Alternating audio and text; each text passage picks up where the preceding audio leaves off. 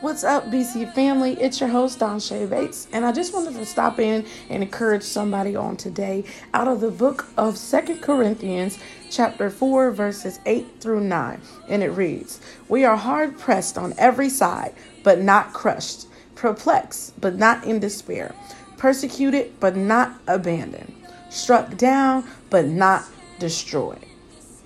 I want to encourage you on today to remind you, B C family, that your greater is coming and that you shall lack no more. K B C family, I want to read to you Deuteronomy chapter thirty-one, verse eight, and it reads, "The Lord himself goes before you and will be with you. He will never leave you nor forsake you. Do not be afraid. Do not be discouraged."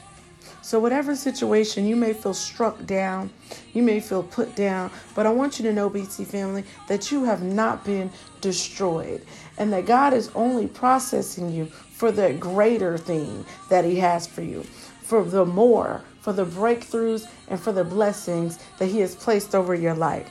So when you're feeling pressed down on every side, know that you are more than a conqueror. Know that God himself goes before you and will be with you.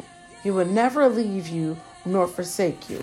Do not be afraid and do not be discouraged, says the word of the Lord. You shall lack no more, B C family. So until next time, stay great, blessed, filled, and prosperous.